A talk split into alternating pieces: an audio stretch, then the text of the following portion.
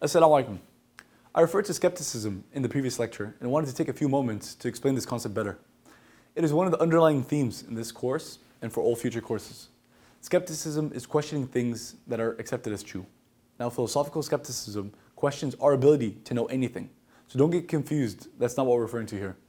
We're encouraging young Muslims to not absorb all the insults that they hear about their faith, but rather to take a step back and try to understand where they're coming from and what the underlying assumptions are. It is common for believers today to have a crisis of faith. A typical Muslim teenager, for example, may wonder why Muslims are always portrayed as violent in the media, what the war on terror is all about. Are jihad and Sharia really the oppressive and inhumane concepts that they're depicted to be? Also, do Muslim women have to cover up? Do they have to wear the hijab? Other teenagers are dating, so why can't we? And most critically, how do we know that God exists? Is the Quran really from God? And how can we believe that Muhammad, peace and blessings be upon him, is really a prophet when he did this and that or the other? You can see how this can be an issue. Skepticism originally was a tool used, against religious beliefs by philosophers and atheists. People of, of faith were bombarded with questions, many of which they had trouble answering, until they either left their faith entirely or accepted that their faith was merely spiritual, emotional, or personal, lacking any intellectual basis or objective truth.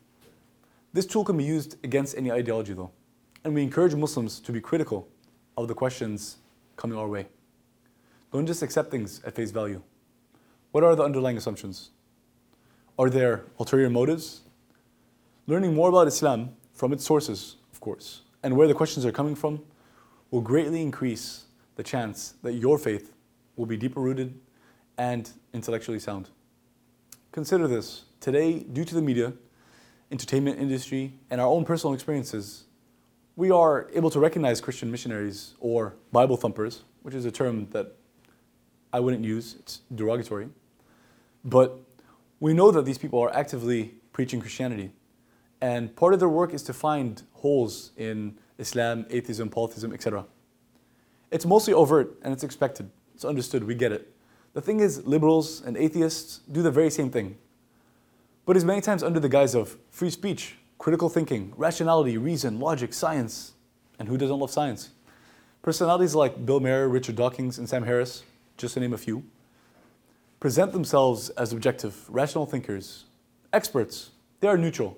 It's just that studying a particular subject, such as Islamic theology, or maybe the modern Middle East, has brought them to the conclusion that Islam is a cancer. Muslims must be eradicated. Give me a break. They are simply missionaries for their cause, proselytizing liberalism instead of Christianity. And Muslims need to know this. Be skeptical of the notion that science has all the answers. Really? We have proof that God doesn't exist. Come on. Islam is the source of evil in the world. How insightful. Tell me more. I think you get the idea. What we need to do is first recognize that many of these questions have a whole background behind them. They don't come out of a vacuum. Rather, there are multiple and sometimes complex underlying assumptions. Our goal isn't to always resolve these issues, but sometimes to dissolve them. They didn't exist in the minds of Muslims a generation ago, much less centuries ago. And that's because they're almost nothing to do with Islam and almost everything to do with the modernist dogmas ideologies circling around today. So we are encouraging the use of rational arguments to topple the ideas of false, the idols of false ideologies, so that people can see the truth more clearly. The Quranic story of the Prophet Abraham, peace and blessings be upon him, teaches us just that. Ibrahim salam criticized the idols that his people worshipped by pointing to the fact that they were made of wood and stone. They could not see, they could not hear, they couldn't think, they couldn't help us in any way. Also, the moon, the stars, the sun, they were beautiful, they were majestic, when they were in the sky. But then they set. None of them could really be God. You see, he flipped the tables around. And Islamic history is full of scholars who are intellectual giants and strong skeptics of other philosophies and other worldviews. In the hostile climate that we find ourselves in today, we need to revive this tradition. More on this soon, inshallah. Assalamu alaikum.